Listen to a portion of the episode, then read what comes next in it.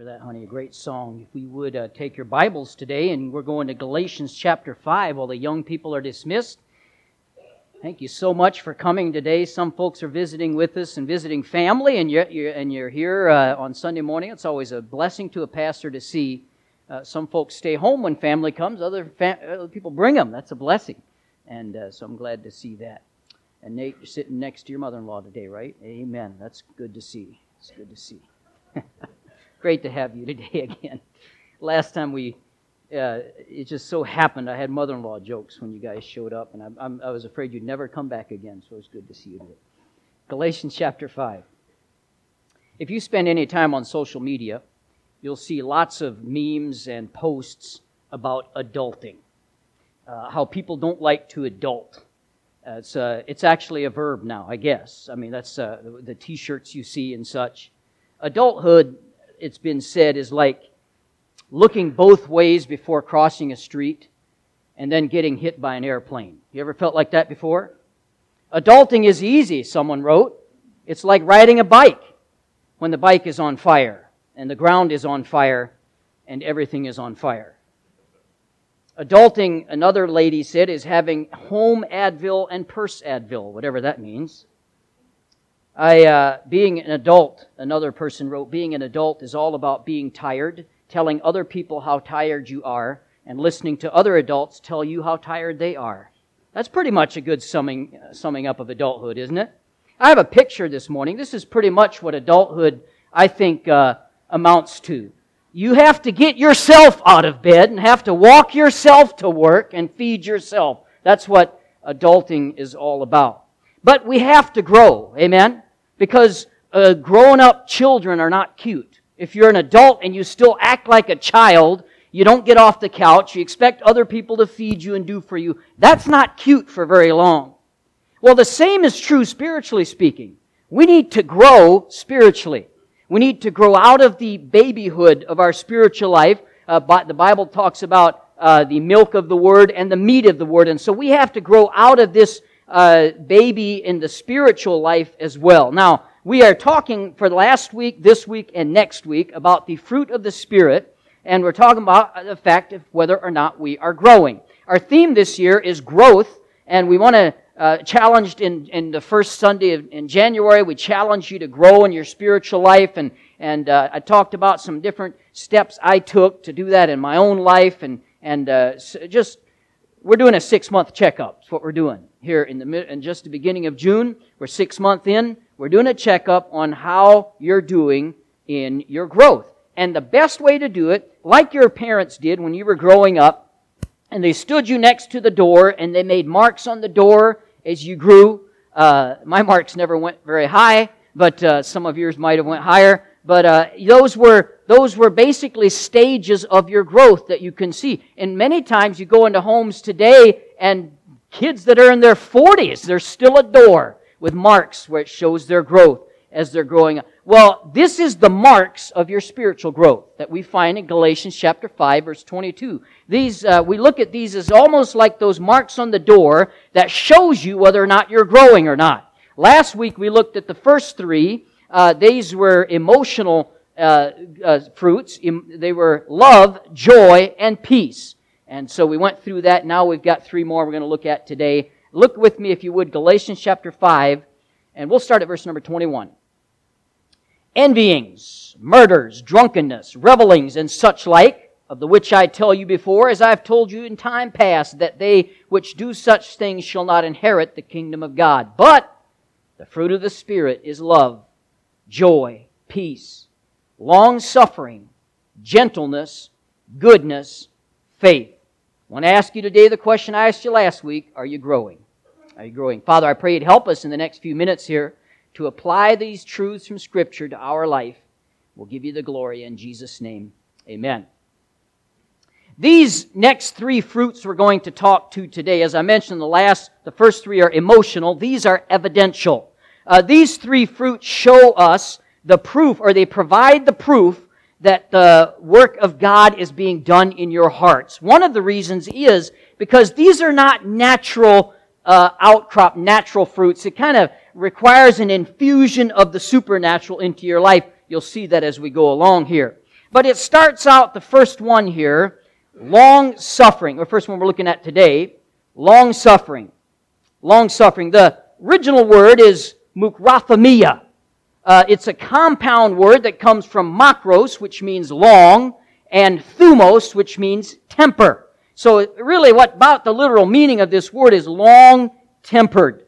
We know what a short tempered person is like, don't we? Someone who blows up at the slightest provocation. You know what you call a snowman that has a temper tantrum? A meltdown. You ever seen anybody have a meltdown? Or the doctor, the short tempered doctor that doesn't have any patience. Look, they don't get better. You gotta just chuckle and we'll move on, okay?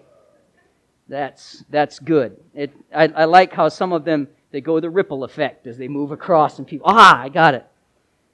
Friends, your life is in the hands of any fool that makes you lose your temper. You're in their control. There was a little boy with a, a, story I read. A little boy had a really bad temper, and his dad gave him a bag of nails and said, Every time you lose your temper, I want you to go to the back fence and drive a nail into that fence. And so he did that, and every time he got mad, every time he lost his cool, he went out and drove a nail in the back fence. Well, the time went on, after he drove like 37 nails the first week, the kid decided, you know what? It's more trouble uh, to drive a nail than it is just to hold my temper. And so he started to hold his temper a little more. And after a while, he was able to do it so that uh, he told his father that I don't have to drive any nails anymore hardly. And so his father said, well, let me tell you what we'll do. This time, instead of when you lose your temper driving a nail, whenever you know that you are holding your temper when you could lose it, go out and pull a nail out of the fence. Well, it took several weeks, but uh, he worked as hard and diligently as he could, and soon he was able to take all of the nails out of the fence. And he came and told his dad that, and he said, the father took him out to the fence, says, very well done, son, but I want you to look at the holes in the fence. This fence will never be the same for the scars that it bears from those nails. And I can tell you, friends, whatever you say in anger, whatever you do uh, losing your temper, that you might get forgiveness. You might be able to move on, but it will always leave scars that will be there for a very long time sometimes. We leave scars when we lose our tempers. Sometimes they last for years, and they can damage even sometimes relationships for life. Now, that's a short tempered person. A long tempered person is just the opposite. He has restraint and patience. Long suffering is the capability of self restraint in the face of provocation. This person, uh, the one who has developed the fruit of long suffering, does not rush to revenge. Long suffering, though, is not quite the same thing as patience. Patience does not surrender to a trial or a circumstance. Patience would be the opposite of despondency. Uh, and patience is important. Amen? We are born impatient. Uh, from birth, we are impatient. Have you ever noticed that when a baby wakes up in the middle of the night and he or she is hungry, they do not lie there in their crib and think, well, you know, mom and dad had a long day and they're tired. And I'll just, I'll wait for breakfast. I can hold on. I'm hungry, but I can hold on till breakfast. No, no, no that baby will start screaming and impatiently demand what it wants right now. The problem is that many of us haven't changed much from those days we spent in the crib. We still want what we want and we want it now. We battle with impatience. But long suffering's a little different. Long suffering is the opposite of anger. Now, when Moses and the children of Israel came to Mount Sinai, you know the story. Moses went up the mountain and he would there would receive the Ten Commandments from the Lord. And while he was gone a number of days, the children of Israel began to get impatient. And so they didn't know when Moses or if Moses would be back. And they said to Aaron, Up, make us gods, which shall go before us. For as this Moses, the man that brought us up out of the land of Egypt, we wot not what has become of him. Exodus chapter 32 verse 1. So Aaron made this golden calf and the people sank into blatant idolatry. The sin was met with swift punishment when Moses came back down off the mountain. And then God told Moses that he was going to abandon the people, but he would send an angel to go with them into the promised land. And this is what Moses said. If thy presence go not with me, Carry us not up hence. Exodus chapter 33 verse 15. Moses kind of turned into a mediator, said, God, if you don't go, I don't want to go. I, we have to have your presence with us.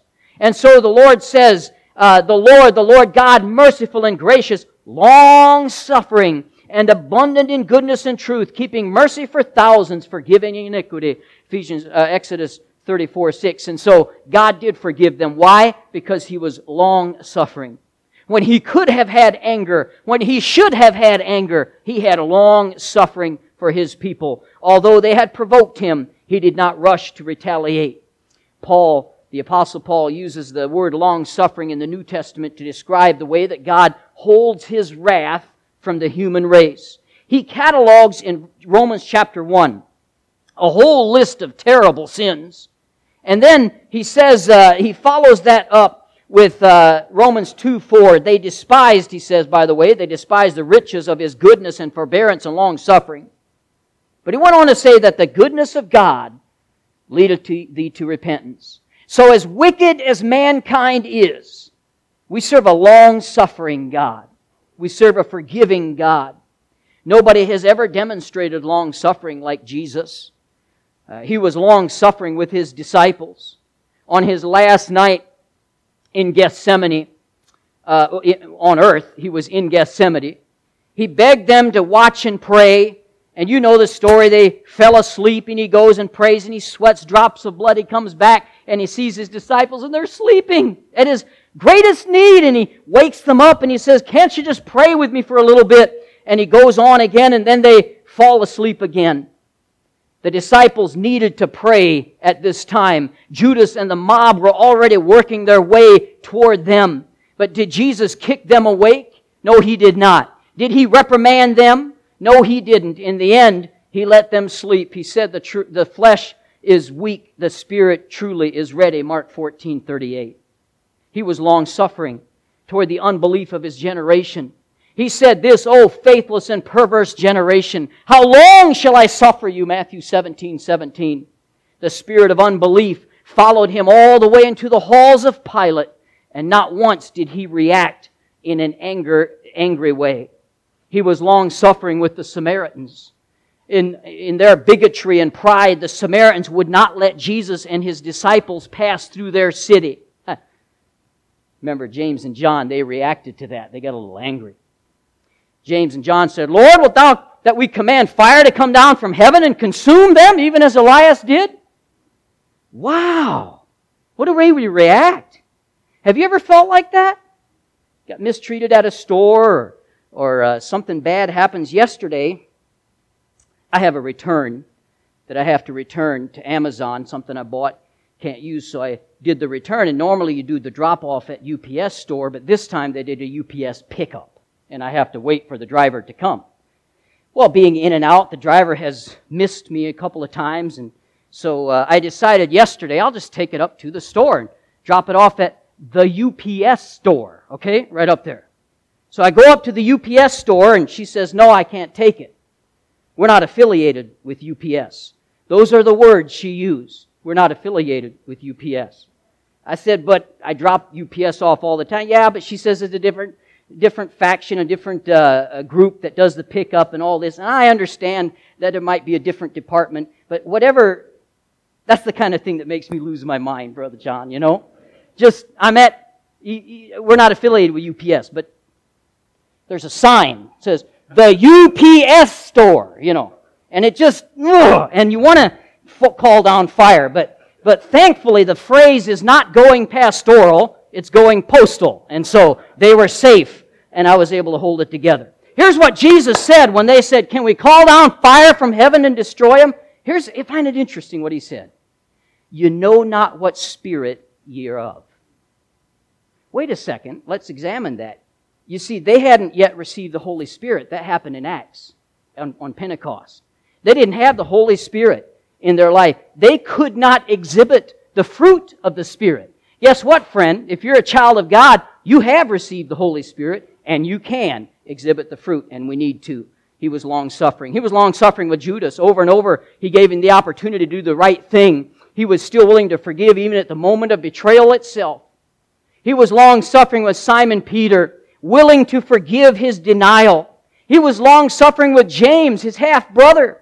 If you know anything about James, you know that he was a Pharisaical, narrow minded kind of man, and I can't imagine the, the time they had growing up together, what it must have been like, and the hours that Jesus spent at his hands. But after the resurrection, Jesus went out of his way to find him and save him. 1 Corinthians 15 7.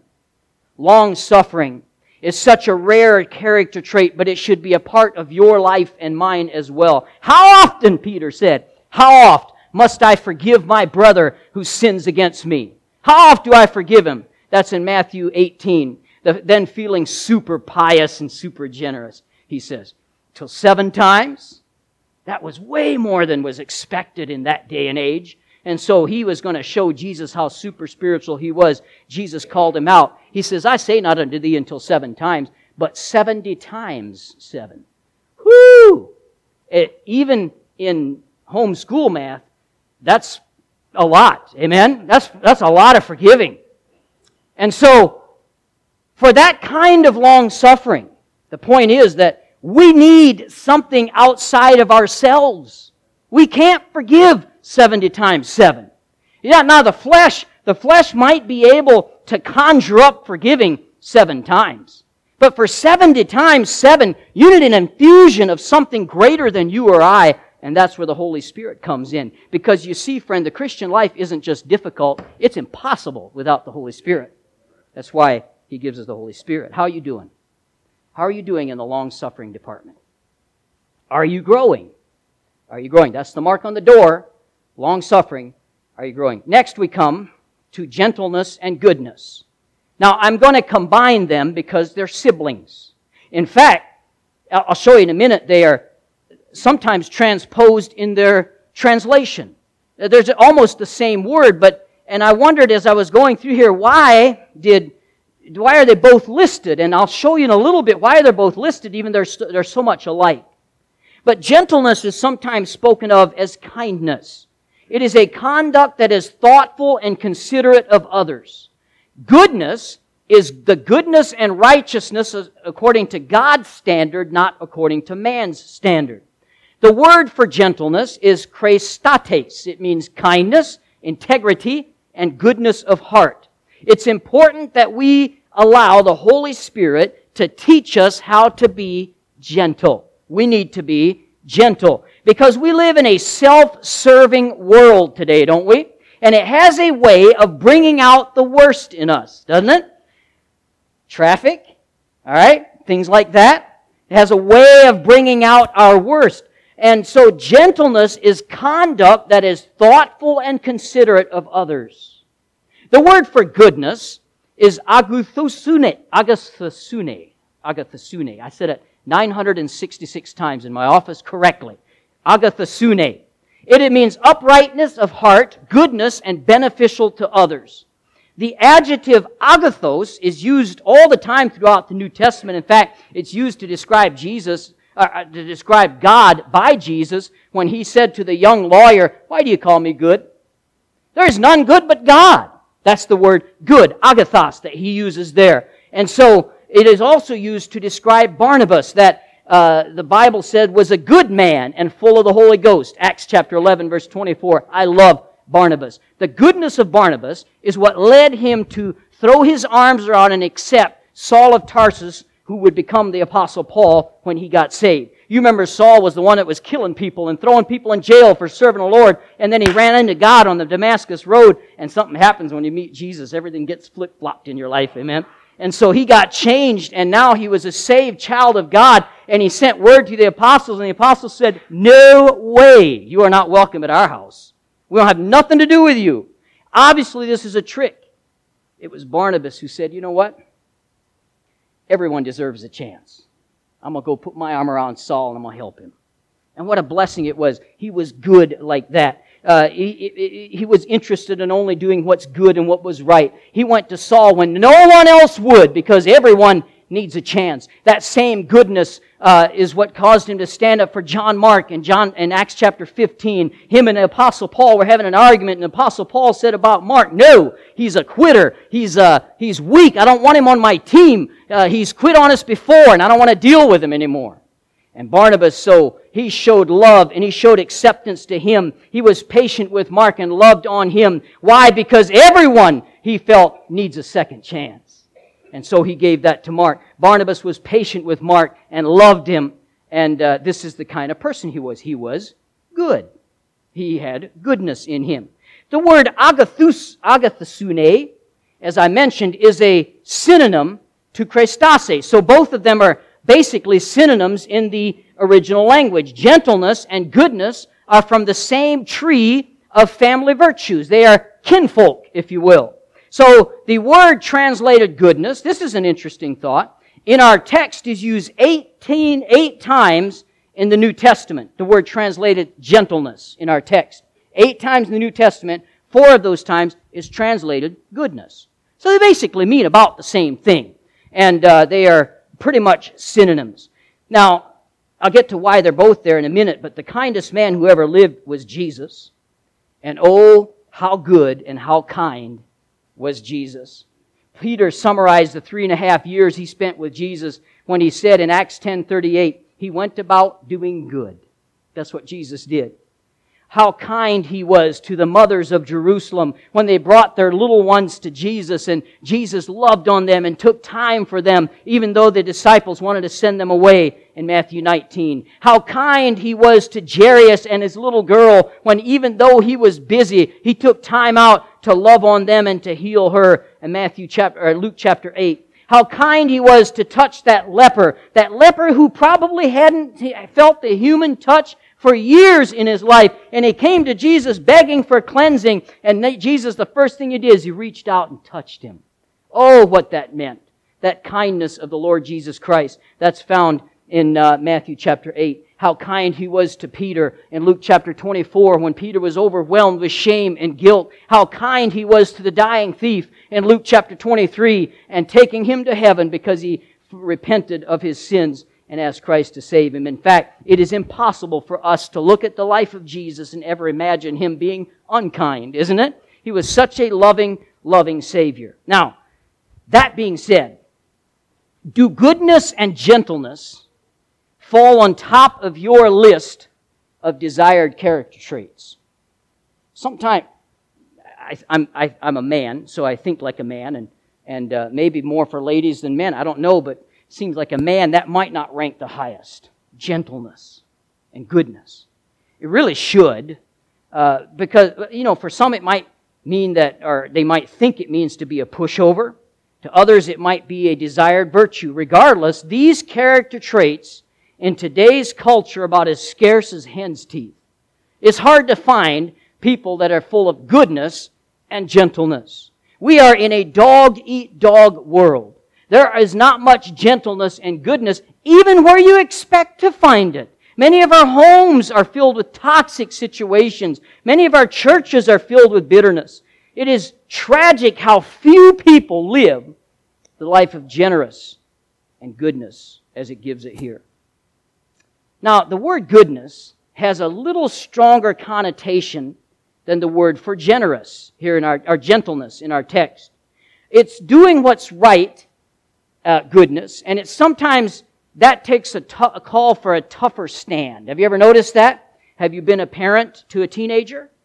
sometimes it takes a, a tougher stand to do the right thing than might gentleness. For example, Jesus' inherent goodness caused him to pick up a whip to take out after a bunch of money changers in the temple and to drive them out flipping tables as he went. That was his goodness that did that.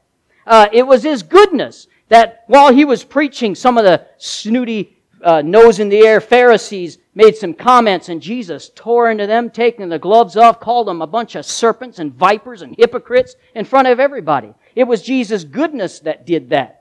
Uh, it was a little, it, it, sometimes is a little harsher. Sometimes it is a little more stern. Uh, scholars tend to define uh, chrestotes or gentleness as the gentle, gentler element in Jesus' perfect character. and agathosune, goodness, as the sterner element. Okay? To be both kind and good is the ideal. That's the point I'm trying to make. We do need both of these. Gentleness, by the way, that's what causes a parent to look at their child and say no, even when it upsets the child. The goodness, knowing what's best for them. Sometimes goodness doesn't come across as gentleness, but it's still good and we still need to do it. Let me go a little further. Gentleness is uh, kind. It has the emphasis on the outward action.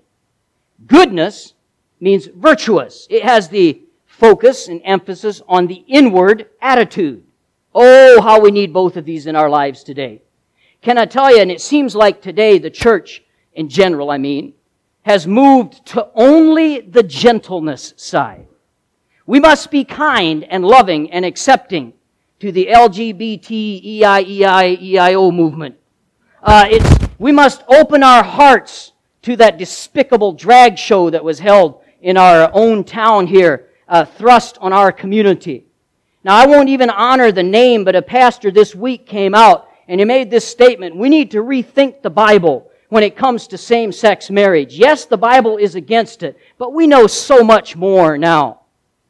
Now, 100% we must love them. 100% we have to, our doors are open to anyone. Amen? 100% we will embrace anybody who walks in here, but we do not embrace the sin. We only embrace the sinner. And now they try to separate that, that if we don't embrace the sin, well, we must hate the sinner. And that is not the case at all. The Lord loves everybody. He loves every single sinner. That does not mean that we put our stamp of approval on the sin that they commit. Alright? So, that's where goodness comes in. See? Gentleness is just gentle. We love everybody. But goodness, it has to be balanced with goodness. If you don't balance gentleness with goodness, then you're just going to be a milksop and you won't stand for anything. Amen. So goodness has to step in and be a part of that too. Now, how do we get these very quickly? How do we get these in our lives? Because we need them both. Well, they, they begin with God. We have to understand that.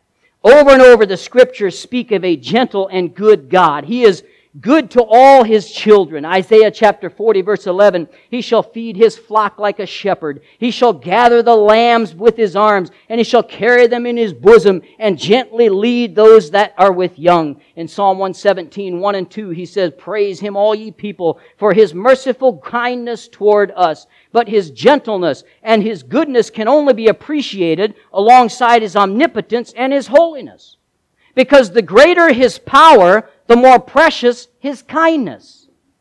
Because we, un- I've said this many times before, that your true character is shown through by what you do for those who can do nothing for you in return.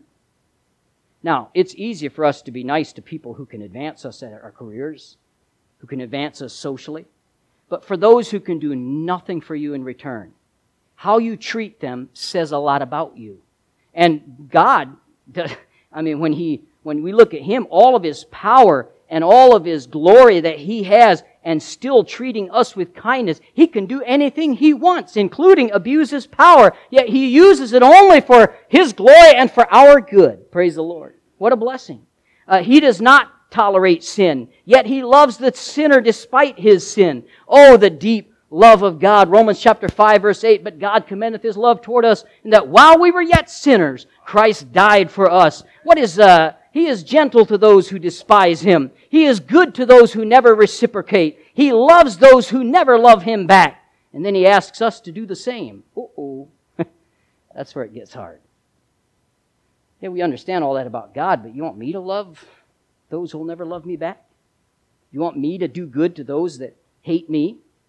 Let me show you a verse if you'll turn over uh, just a few pages from here. Ephesians chapter 5, verse 18. Ephesians chapter 5, actually, it's right after Galatians. So it should be two pages to your right. Ephesians chapter 5, verse 18. This verse has always been interesting to me. Here's what the Bible says. And be not drunk with wine, verse 18. And be not drunk with wine, wherein is excess but be ye filled with the Spirit. I remember reading that for the first time years and years ago. I thought, what is that? How does the Bible offer us that, a coin like that with those two sides? Be not drunk with wine, but be ye filled with the Spirit. Because I can't think of a more conflicting comparison than a drunkard and a spirit filled Christian. Can you? That's quite a contrast. Now, the Bible clearly is not, uh, does not allow for consuming alcohol. It tells us here not to be drunk. It tells us in Proverbs 21, 17, the one who loves wine will not be rich. It tells us in Proverbs 20 verse 1 that wine is a mocker and you're foolish to drink it. it tells us in Proverbs 23, 31, don't even look at it. So, yet this association here is used to show us or commend us to be filled with the Spirit. Now, let me try and explain it this way because I'd like to dissect this verse and get some truths from it because there's something actually really wonderful about this passage here. What is it? What happens to a person who is drunk with wine or alcohol or whiskey? It doesn't matter, it doesn't be wine specifically. You are surrendering control to something other than yourself. That's what's happening when you're drunk with wine. Now, full disclosure, I have never been drunk. I have seen many people who were, and Pastor Nick told me about it too. So I got some, did some research on this, and and uh, so I know I know a little bit about it. Okay, that's a joke. All right, no, no one. Some are like, yeah, I kind of figured it. I kind of figured it. No one would argue that you're affected by it. Amen. Let's look at a list of them. Number one, your walk is affected when you're drunk. That's why they tell you when they get you out of the car and they say, all right, walk that straight line. I've walked, I've driven by several times when people are stopped and they're trying to walk that straight line. Think, yep, somebody's been drinking on grandpa's cough syrup, you know. And uh, so they have to walk a straight line because why? Your walk is affected when you are drunk. Secondly, your speech is affected you tend to slur your words just a little bit more and you can't quite get the thoughts out you want to say. Number three, your self-image is affected. You think you can do things like dance and sing karaoke and stuff like that. Your perception of your own abilities is affected. You think you can fight six guys and take them. Your treatment of others is affected. Now, some people, uh, they, they drink and they turn into just monsters. They beat their families and do things they would never do if they were not intoxicated. But because they're intoxicated, their treatment, they're, they're treating others differently. Others turn into marshmallows. I remember years ago, we had a, we were living in a trailer court at that time, right after we were first married, and I had a neighbor called Bruce, and he, they were nice people. I tried to witness to them. I think they came to church with us one time, and, and one night, about two morning, I guess, about two in the morning, the phone rang. And I went and answered the phone, and it was Bruce. And he asked if I could come pick him up. And he was gassed at this place uh, at a bar, and he didn't want to drive. He knew it had enough sense he shouldn't drive. And I was the only person you could think of to call, or the only one dumb enough to pick up the phone. And uh, so at two in the morning, I drove out out to pick him up and to bring him home. And now I've learned uh, this isn't the time you have theological discussions. All right, so I just kind of didn't say much after I picked him up, but all the way home, I just, I love you, man. I love you. I just, you're just, I just love you. You know, he was not, he'd never spoke like that normally. But it changed him. Why? Because it'll affect the way you treat other people. It'll affect the way you talk. Uh, number six, your inhibition is affected. You'll do things you wouldn't normally do. You'll take risks you wouldn't normally take. You'll uh, do dangerous things sometimes that you normally wouldn't do because of being intoxicated. Why? Why is all this true? Because you have handed yourself over to the control of something other than yourself. That's why people will say, uh, sometimes take one look, eh, da, da, da, don't worry about it. That's the alcohol talking. It's not the alcohol, it's the person, but they've attributed what's being said to what's controlling him. Don't miss that. That's important to remember. It's the alcohol talking. Now, your Bible says, no, no, no, no, don't do that. Don't do that. Instead, be filled with the Spirit. That's odd. Let's consider that phrase. When the Bible says to be filled with the Spirit, it is not saying get more of the Spirit. I want to set that down very clearly. You got all of the Holy Spirit when you got saved. The moment you got saved, you got all of the Spirit. 1 Corinthians 6, 19. What know you not? Your body is the temple of the Holy Ghost, which is in you, which you have of God. You're not your own. In fact, in Romans chapter 8, verse 9, he makes it real clear. He says, if any man have not the Spirit, he is none of his. Not even a little bit. He's none of his if you don't have the Holy Spirit. So we have all of the Holy Spirit when we get saved. But when it tells us to be filled with the Spirit, what that means is he needs to get more of you. You don't need to get more of him. Let's get back to drunkenness. The word drunk here in this verse means to be saturated, to mean to be dominated by. Now, what makes you drunk is not how much alcohol you have, but how much the alcohol has you. Because some people can drink 10 glasses and it doesn't affect them at all. Others drink three glasses and they're, they're completely schnockered off the three glasses. Alright, so it's not so much about how much of alcohol they have, it's how much that alcohol has them that, that, that talks about controlling them here. So, what makes you, what makes you drunk? Not how much alcohol you have, but how much the alcohol has you. But wait! The Bible says.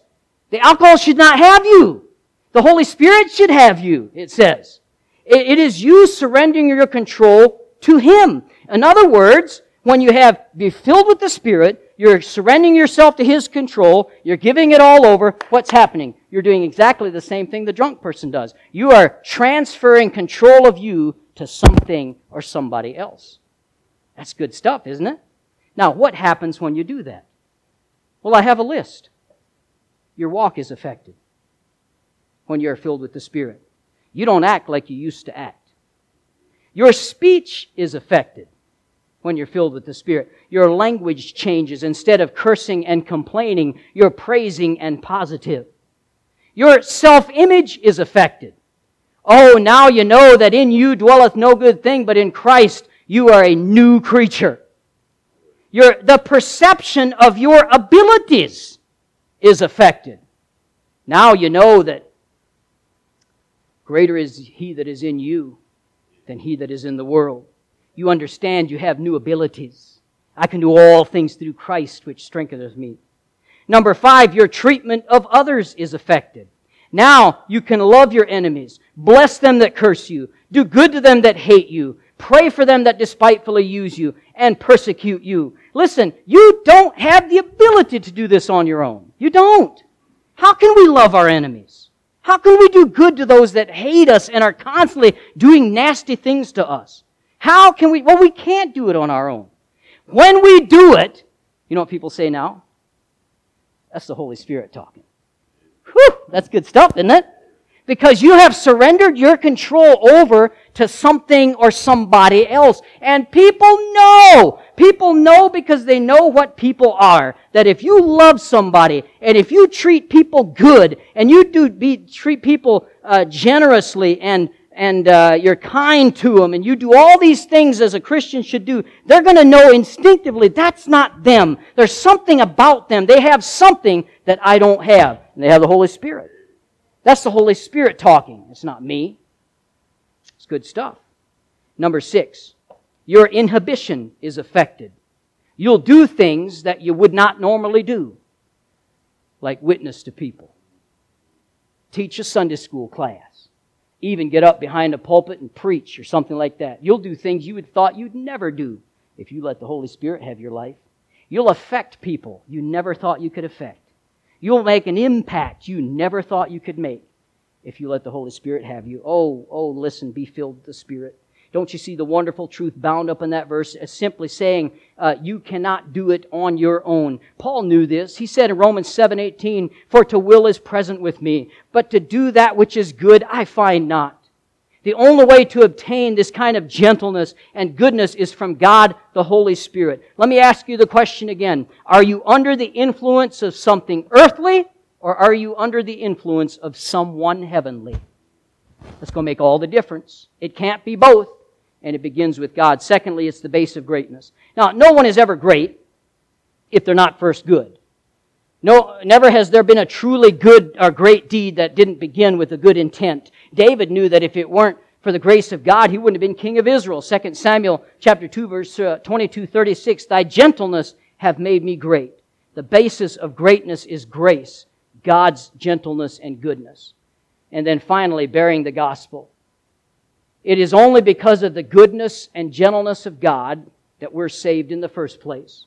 In Romans chapter 2 verse 4, Paul says, knowing that the goodness of God leadeth thee to repentance. You see, friends, and this is, shouldn't be news, but our nature is not good in and of itself. We are not naturally good people. Uh, some, there, there are a lot of prosperity preachers and TV evangelists that'll tell you differently. But I can tell you, the Bible doesn't say we're good people. In fact, the Bible says it very clearly in Romans chapter 2 verse, uh, Romans chapter 3 verse 12 actually. Just in case you wondered. Let's see if we can weasel out of this one. There's none that doeth good, no, not one. That's what the Bible says. It's real clear about some stuff. And that's one of them. We don't, there's none that doeth good. Our sinful nature is not good. Only by being born again, only by having the Holy Spirit in our life can we ever hope to experience His goodness. As Christians, we were created, the Bible says, Ephesians 2.10, unto good works. We are called to be the light of the world, Matthew 5:14. If to fulfill our mission, we have to be compassionate about those around us. We have to sympathize with the hurting. I'm talking about goodness and gentleness. We must be sensitive to our neighbor's needs. We must serve others. Goodness will carry the gospel to a lost and dying world. Gentleness will carry it in the spirit of Christ. Goodness will speak the truth. Gentleness will speak it in love. Gentleness will care. Goodness will go. We have to be both. We have to have the goodness that drives us to do right, and then we have the gentleness that gives us the right spirit while we do it. I love the song that was sang earlier. How can we reach a world we never touch? How can we expect to make an impact when we're not out there showing the love of the Lord Jesus Christ? There's an old hymn and it's not in our hymn book, but it's, it's called There's a Hill, a Green Hill Far Away by Cecil F. Alexander. And this is one of the verses. He died that we might be forgiven. He died to make us good, that we might go at last to heaven, saved by His precious blood. In a recent edition, an editor did sometimes what they do with songbooks, always drives me crazy, but they do this sometimes where they change some of the words. And in a recent edition, he changed it from, He died to make us good to he died to do us good. Now, he kind of missed the whole point of the verse. Of course, Jesus died to do us good. Amen. When he died, he provided a way of salvation for us. But he died for a far greater reason than that. He also died to make us good. He didn't die only to make us good positionally through salvation, although he does that. He also died to make us good practically through sanctification. He wants us to become like His Son, Jesus Christ. He wants us to become in the image of Him. Romans chapter 8 verse 29. Wants us to become uh, like Jesus was. Goodness, gentleness, long suffering. Now, He did all this knowing we're incapable of doing it ourselves. Why? Back to the verse I just read. There is none that doeth good, no, not one. Why would God put in His Word, you need to be good, and then in another place say, there's none that doeth good. Well, there's a change that takes place. It's called salvation, and we get the Holy Spirit. And so now we are in a different situation because, friend, if you're here without Christ, you've never accepted Him as your personal Savior, you will live in ultimate frustration trying to do good. You'll try to do, live right and do right and say the right things and you'll constantly mess up. You'll feel like a failure because we cannot do it ourselves. God knows we can't. And so He inserts into our lives the Holy Spirit. And now it is not so much what we do, but what we allow Him to do through us. That's what He wants to, wants to work through us. Oh, that's an amazing thought. And one of the works of the Holy Spirit is to make us like Jesus. And the fruits of the Holy Spirit is goodness, gentleness, long suffering. He was good, we need to be good. He was gentle. We are to be gentle. He was long suffering. We are to be long suffering. I ask you, mark on the door, how you doing? Are you growing? Are you growing in this area or these three? Long suffering, goodness, gentleness. Do we need a little help in some of these? I think we need, probably need help in all of them, but if we're honest with ourselves, but these are the growth indicators for our life. Are you growing? I want to ask this question we'll close with it. Are you under the influence of something earthly or someone heavenly? That's going to make all the difference in the world. That will determine your growth. We have long suffering, goodness, gentleness. Let's have every head bowed, every eye closed. I don't specifically spoke to you, but I'd encourage you, if God spoke to your heart, come and settle it this morning. If you're here this morning, you've never accepted Christ as your personal Savior, why don't you come forward and let somebody take a Bible and show you how you can know that you know that you know you're going to heaven when you die. And then you'll have the Holy Spirit to help you live the life you need to. Would you stand along with me, heads bowed, eyes closed, as she begins to play? We'll have